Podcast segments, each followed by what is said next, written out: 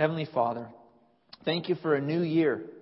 Thank you, Lord, for some new hopes and dreams. And God, thank you for a place where we can come to grow and to be encouraged and to be strengthened here at Coast. God, you've given the church to us as a gift. The Christian church is given to, to all of us, brothers and sisters in Christ, that we might grow up together in the faith, that we might be a family of God. And I pray, Lord, that in this coming year we would be bound together as a family, brothers and sisters in Jesus Christ, united by our common faith in Him. And that as a family, Lord, that you would show us how you want to stretch us, how you want to grow us, how you want to admonish us, Lord. We want to be clay in your hands this coming year. We are your family, Lord. We thank you for being our Heavenly Father. Guide us, we pray. In Jesus' name, amen. Well, uh, this, this week uh, I had the uh, unique opportunity to, to give counsel to uh, a brother in the Lord. And uh, we, were, we were discussing some things in his life and uh, some paths that he could take and some options that he could take, really, that were before him. Some different paths that, that he could have gone one direction or the other direction. And sure enough, as we're discussing and in confirming that, that this one path is the best path to take, the phone rings. His phone rings. And he picks up the phone, and sure enough, it was immediate confirmation that the path that we were to take, that we were to, that we were encouraging him to go on together, was exactly the path the Lord wanted him to take. The phone call came at just the same moment that he had decided to pursue a specific course of action, and it confirmed to us and to him that the Lord was with him. And yet, still, what remains uh, for this individual is to walk that path. I mean, it was a sign of God. It was really kind of a miracle right in our midst where God confirmed what He wanted him to do. And yet, it remains to be seen. What will this individual do? Will he walk down that path in confirmation of what the Lord has said? Or will he veer off? Will he remain steady and walk the narrow way? Or will he fall off the path despite the sign of God. The title of my message today is Signs Are No Substitute for Steadiness. Signs are no substitute for steadiness. And we're going to see what I mean by that. We're going to open up our Bibles uh, to a story of King Saul. Open up your Bibles to 1 Samuel chapter 9. 1 Samuel chapter 9, we're going to be in verse 27 and on into chapter 10. 1 Samuel chapter 9, verse 27. Again, the title, Signs Are No Substitute for Steadiness. What's going on in 1 Samuel 9? Well, Israel is demanding a king.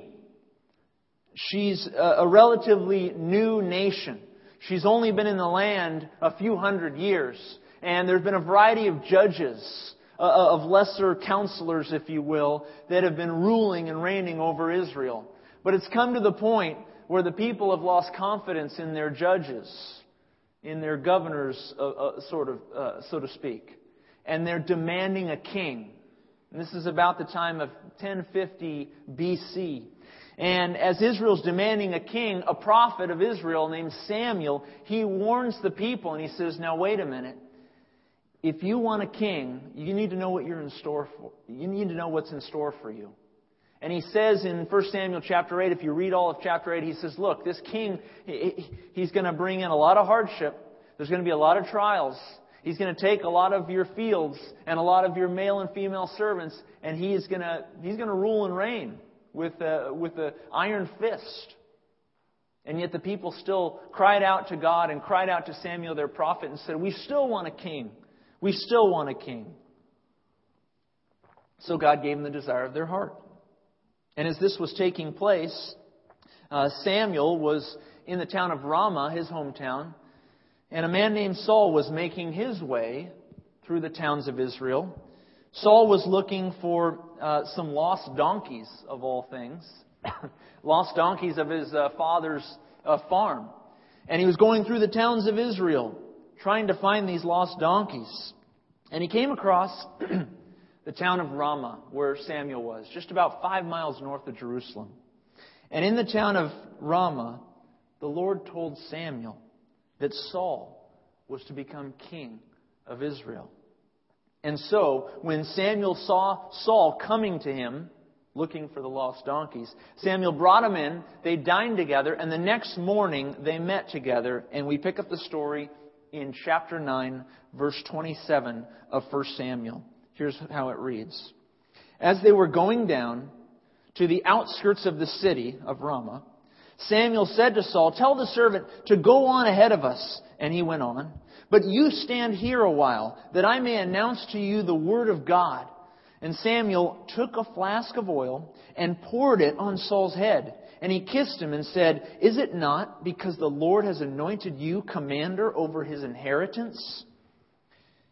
Here we have Samuel receiving direct revelation from God that Saul was to be king. And so he rightly told Saul, Hey, I'm going to, I'm to tell you the word of God here. I'm going to declare to you the word of God. And he sends the servant ahead, so it's just the two of them. And he anoints, he takes a flask of oil and he anoints Saul's head with oil, anointing him as the king of Israel. Oil was used, uh, as many of you know, to symbolize consecration, to symbolize holiness, and to symbolize to be set apart for God for a special task. And Saul was being consecrated to be the commander over God's inheritance. That is to say, the king of Israel. Saul was be, to be given a sacred trust. But you know, this was hardly a coronation ceremony. If you think about it, it was just the two of them. The, the, the servant had gone on ahead, and it was just Samuel and Saul on the outskirts of town, no one around. And here Samuel is pouring oil on Saul's head and says, You're king now. Saul must have been thinking, Well, uh, that's great that you, you did that, Samuel, and all, but uh, nobody saw that. You know? Nobody around here knows I'm supposed to be king. You know, we're just two guys on the outskirts of town here. How do I know that what you say is true? How, how do I know that I'm to be king? Well, to remove all doubt, Samuel told Saul that there would be three signs that he would see as he left that very place in Ramah. Three signs that would confirm in Saul's mind that he was, in fact, the new king of Israel. We read of the first sign in verse 2 of chapter 10. Take a look. It says, Samuel speaking here, he says, When you have departed from me, Saul, today, when you've departed from me today, you'll find two men by Rachel's tomb in the territory of Benjamin at Zelzah.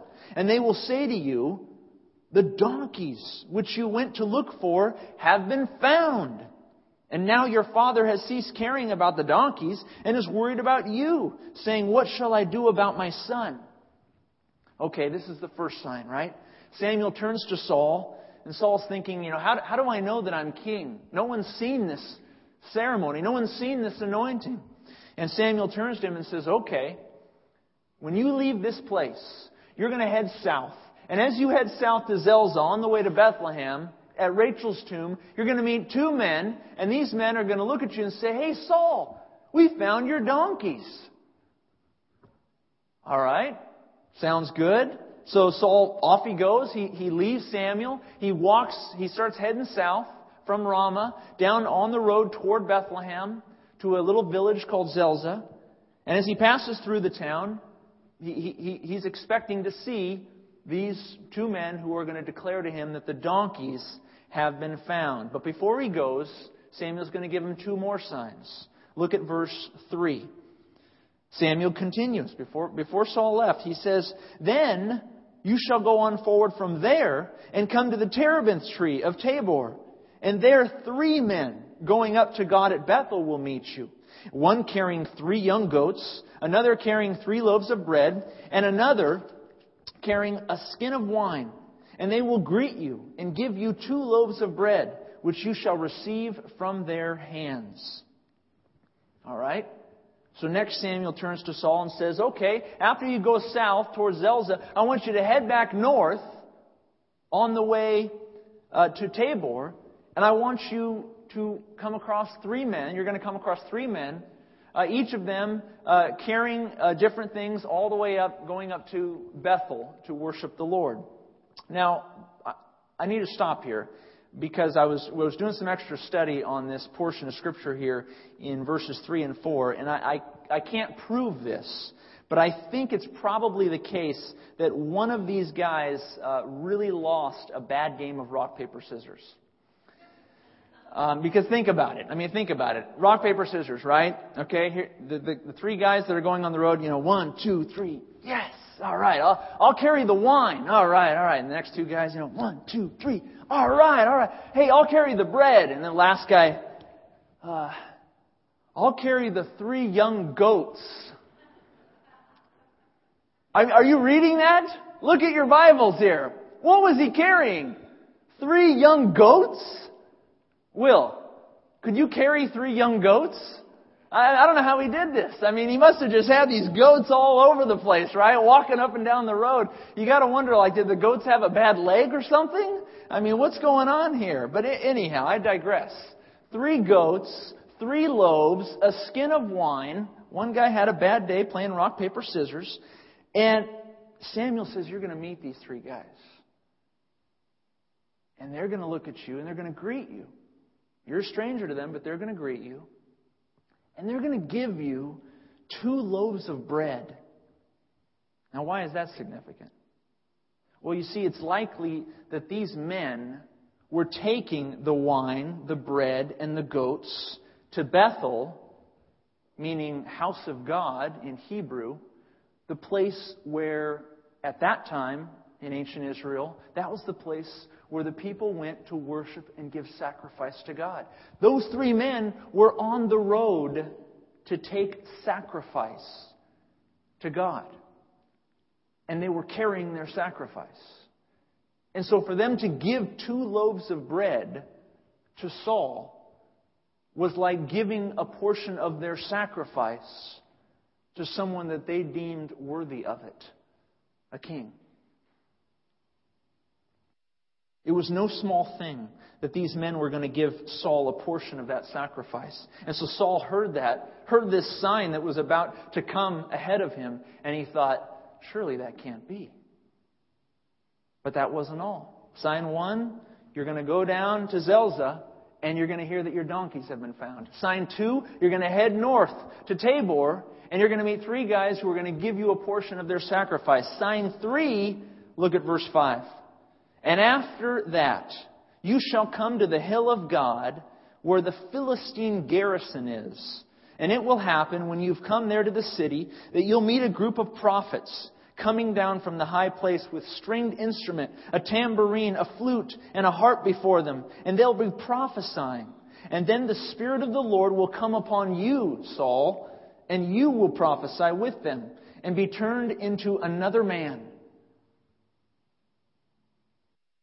Next, Samuel says to Saul, Now I want you to turn west. Go back to your hometown of Gibeah, also known as the Hill of God.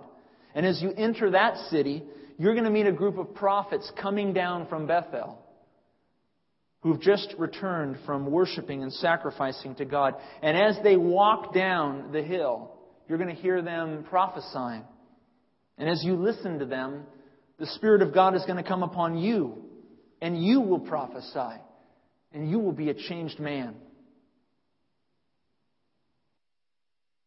Saul had never prophesied a day in his life. His father was a man of, of wealth. Saul was tall and, and handsome and strong, but he was no priest. He was no prophet. And yet Samuel gives him this third sign. He says, The Lord's going to come upon you, and you will prophesy, and you will speak the mighty things of God. Sign one, you're going to head south, Saul, and you're going to hear that your donkeys have been found. Sign two, you're going to head north, and you're going to meet three men who are going to give you a portion of their sacrifice. Sign three, you're going to head west, and as you go back home to Gibeah, you're going to meet prophets coming down the road, and you're going to prophesy for the very first time with them. Samuel concludes in verse 7. He writes, And let it be, when these signs come to you, that you do as the occasion demands, for God is with you. When these signs come to you, that you do as the occasion demands, for God is with you. My friend uh, who received confirmation with a phone call of the path that he is to take, when these signs come to you, that you do as the occasion demands. He's now got a path to take. It remains to be seen whether he'll take that path. Skip over verse 8 for just a moment. Look at verse 9. So it was, when he had turned his back to go from Samuel, that God gave Saul another heart. And all those signs, all those signs came to pass that day. When they came there to the hill, there was a group of prophets to meet him. Then the, Lord, then the Spirit of God came upon him, and he prophesied among them. And it happened uh, when all who knew him formerly saw that he indeed prophesied among the prophets, that the people said to one another, What is this that has come upon the son of Kish? Is Saul also among the prophets? Then a man from there answered and said, But, but who is their father? Therefore it became a proverb or a riddle. Is Saul also among the prophets? And when he had finished prophesying, he went to the high place. That is, he went up to Bethel to worship. Happened just as Samuel said it would. All the signs. It's New Year's Day. And uh, we would all like to know what's in store for us, right? It's 2012. Uh, the Mayans tell us it's the end of the world. uh, hey, believe what you will. It's a new year. There's new dreams, there's new hopes, new opportunities, new challenges. And every single one of us are wondering, wait, what's in store for me this year? You have a lot of questions rolling around in your head, as I do. Questions like, will I get a job? Will I keep my job? Will I get a raise? Will my health improve this year? What about my marriage? Will it get better? Will it get worse? Will I be a, a, a, better wife, a better mom? Will I be a better husband, a better dad? Or to the unmarried, will I find my spouse? Will my children be safe this year? Will I stay connected with them as they grow older? Will I kick that bad habit? Can I overcome this sin? Will I grow or will I regress? Lots of questions, right? Lots of questions. And it would be so nice. It would be so satisfying, I think, for some of us to have the answers ahead of time, right? To, to, to know the playbook, to kind of, uh, you know, read the cliff notes of the book and, okay, I know what's going to happen next. It'd be nice to have all the answers. And so, you know, for many of us, you know, we, we, we want the answers. And so we hold out our hands and we look up to God and we say, God, just give me a sign. Just give me a sign. Give me the answers. Make the phone ring at just the right moment. Give me a miracle, just one miracle, Lord. One sign that will confirm it to me. Imagine, imagine if God treated you and I the same way He treated Saul.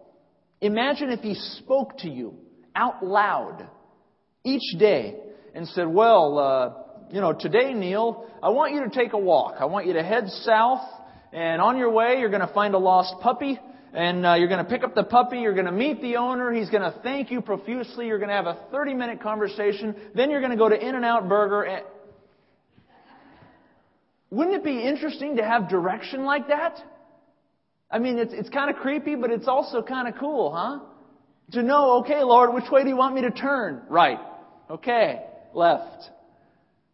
Imagine living like that. That's what Saul had. Samuel said, go south. Go north. Go west, meet this person, talk to this person, get this item.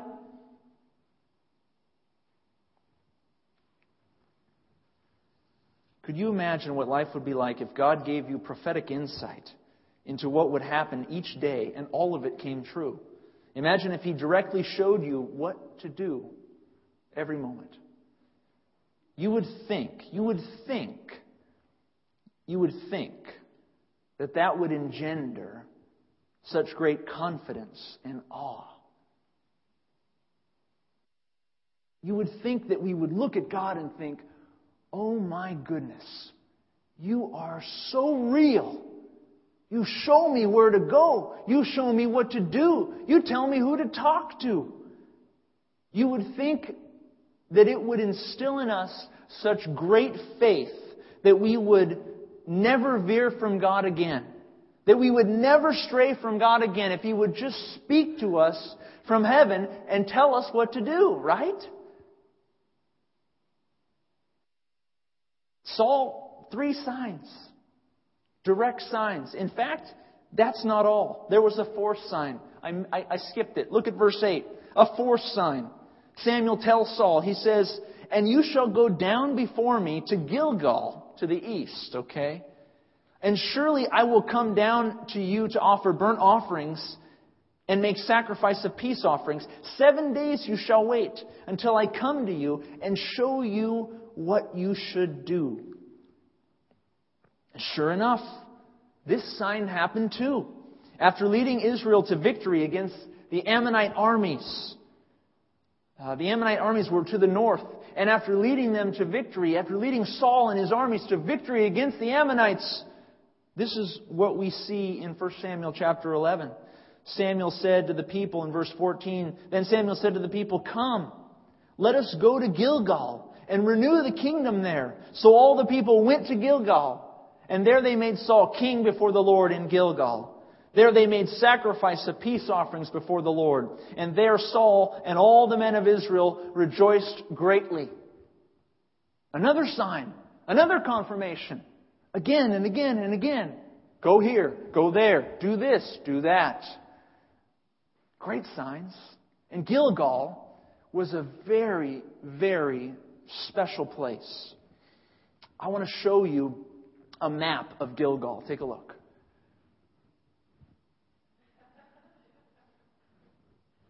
That's a really bad map, isn't it? Don't you can't rely on Google Images. I type in uh, uh, you know map of Gilgal, and this is what I got. Next one, sorry, the real map of Gilgal. All right, there it is. All right, there's Gilgal. Just see, it's just northeast of Jerusalem. It's right above the Dead Sea. And at the very top there, that's the Sea of Galilee, so you kind of know your boundary markers here. Gilgal was all the way to the eastern, the eastern side of Israel. It was all the way on the border. And this was a special town. You know why it was a special town? Does anyone know why this was a special town to Samuel and to Saul and to all the Israelites? Anybody? Tough Bible question. Uh, we're tentative out there. Gilgal was the place, Tom Constable writes, this is what he says Gilgal near Jericho was the Israelites' first camp after they entered the promised land. That site would have stimulated the people's remembrance of God's faithfulness to them and his plans for them as a united nation. Gilgal was the first place over which the Israelites crossed over. Now, why is this graphic significant now? Anybody notice the stones? Twelve stones. What river did they come, come from? The River Jordan. Twelve stones. In Judges chapter 4 and 5, when the people crossed over, they crossed over a dry Jordan, and Joshua told them, grab 12 stones. We're taking them to Gilgal, and we're setting them up as a monument to God in remembrance of what He has done for us, His faithfulness to us. So there you go. That graphic does come in handy, even though it's about the worst map of Gilgal you can find.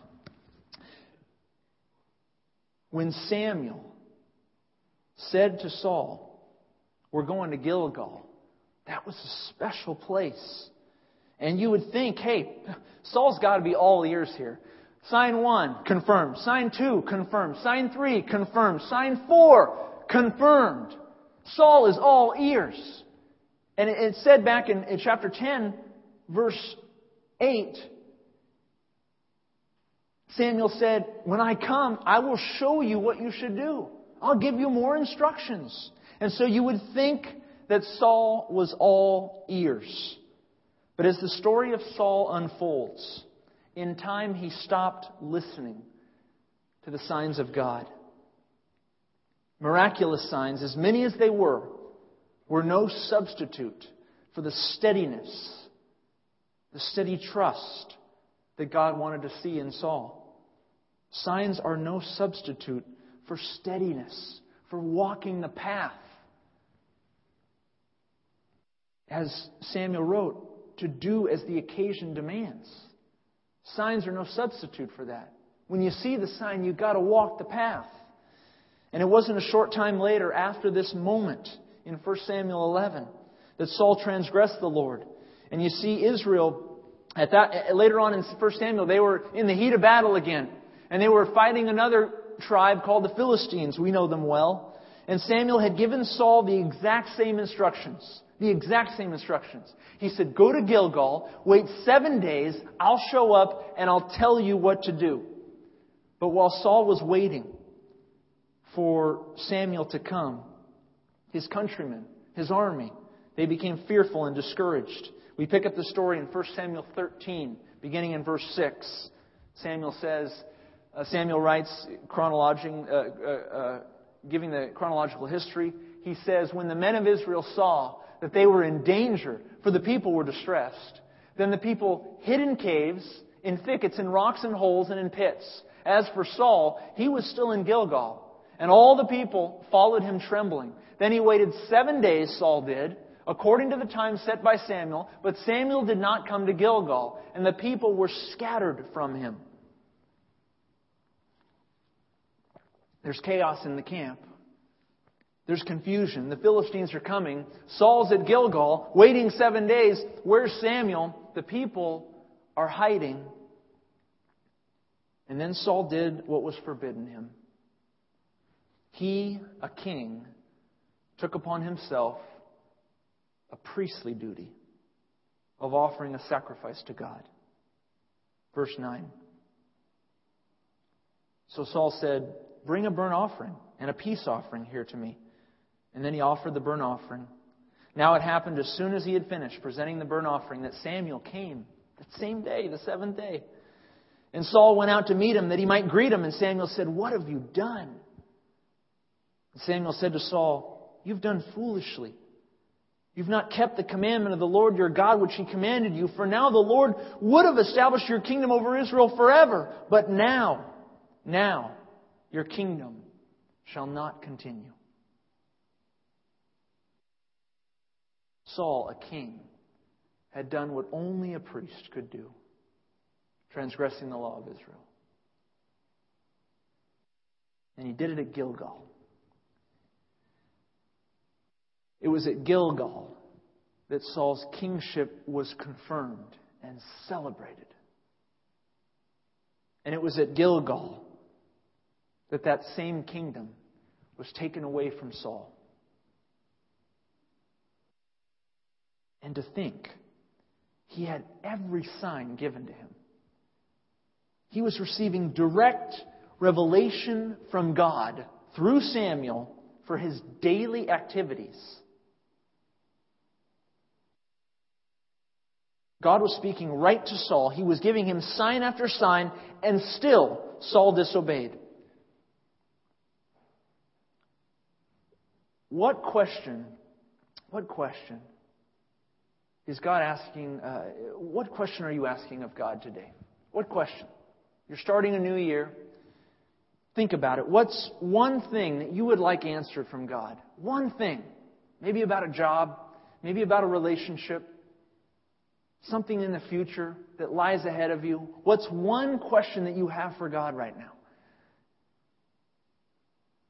We as humans, we naturally want answers to the biggest questions of our lives. And we think, we think in our minds, if only, if only I could know the answer ahead of time, then, then, Lord, I would be ready to meet the challenge.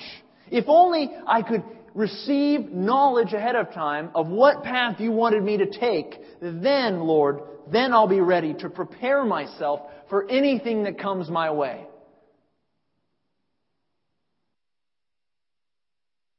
Samuel says, Don't fool yourself. Don't fool yourself.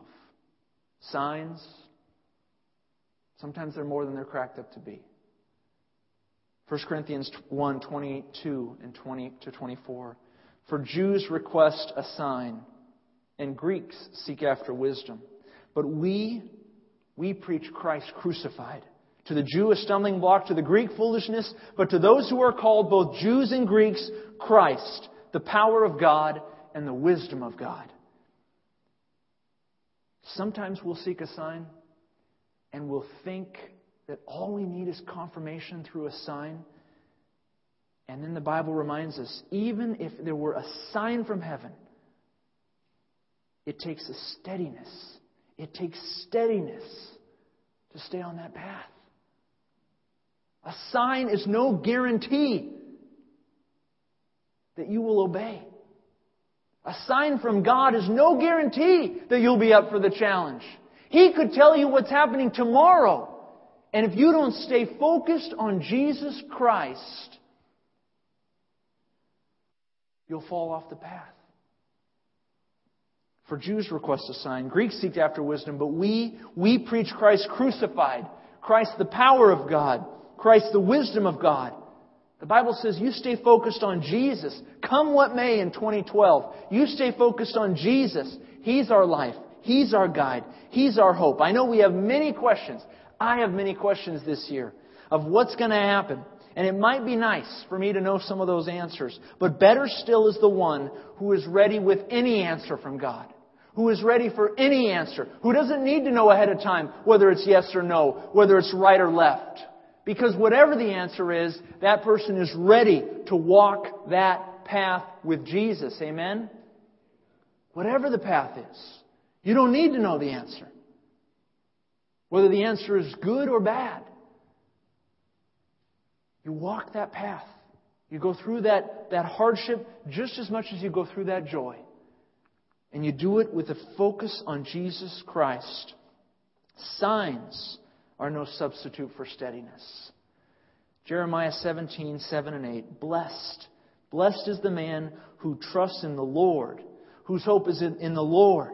He shall be like a tree planted by the waters, which spreads out its roots by the river, and he will not fear when heat comes, but its leaf will be green. He will not be anxious in the year of drought, nor will cease from yielding fruit. This is the man. This is the woman who says, Whatever comes, I'll be steady. I'll have my eyes steadfast on Jesus Christ, the power of God, the wisdom of God. No matter what you face this year, good or bad, don't worry about the answer. Worry about your steadiness. Be steady with Jesus. Walk the path wherever it takes you. Let's pray. Heavenly Father, we thank you, Lord, for this time together.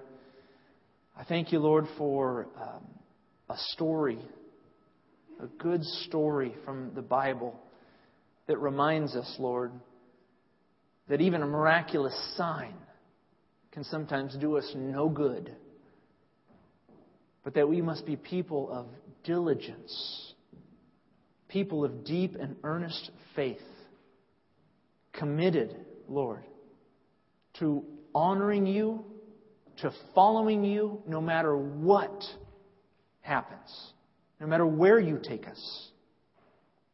Whether our marriage goes down the tubes or whether it's the best year of our marriage yet. No matter if our kids uh, suffer in school or whether they have their best year yet. No matter if our jobs are waiting for us or whether we lose it. God, that we would be steadfast people, reliant on you, focused on you, and not on signs steadfast on Jesus. We know that the Jews request a sign and the Greeks seek after wisdom. But Lord, we, we want to seek Jesus Christ, Him crucified, the power of God and the wisdom of God. May He be our focus in this new year. In Jesus' name we pray. Amen.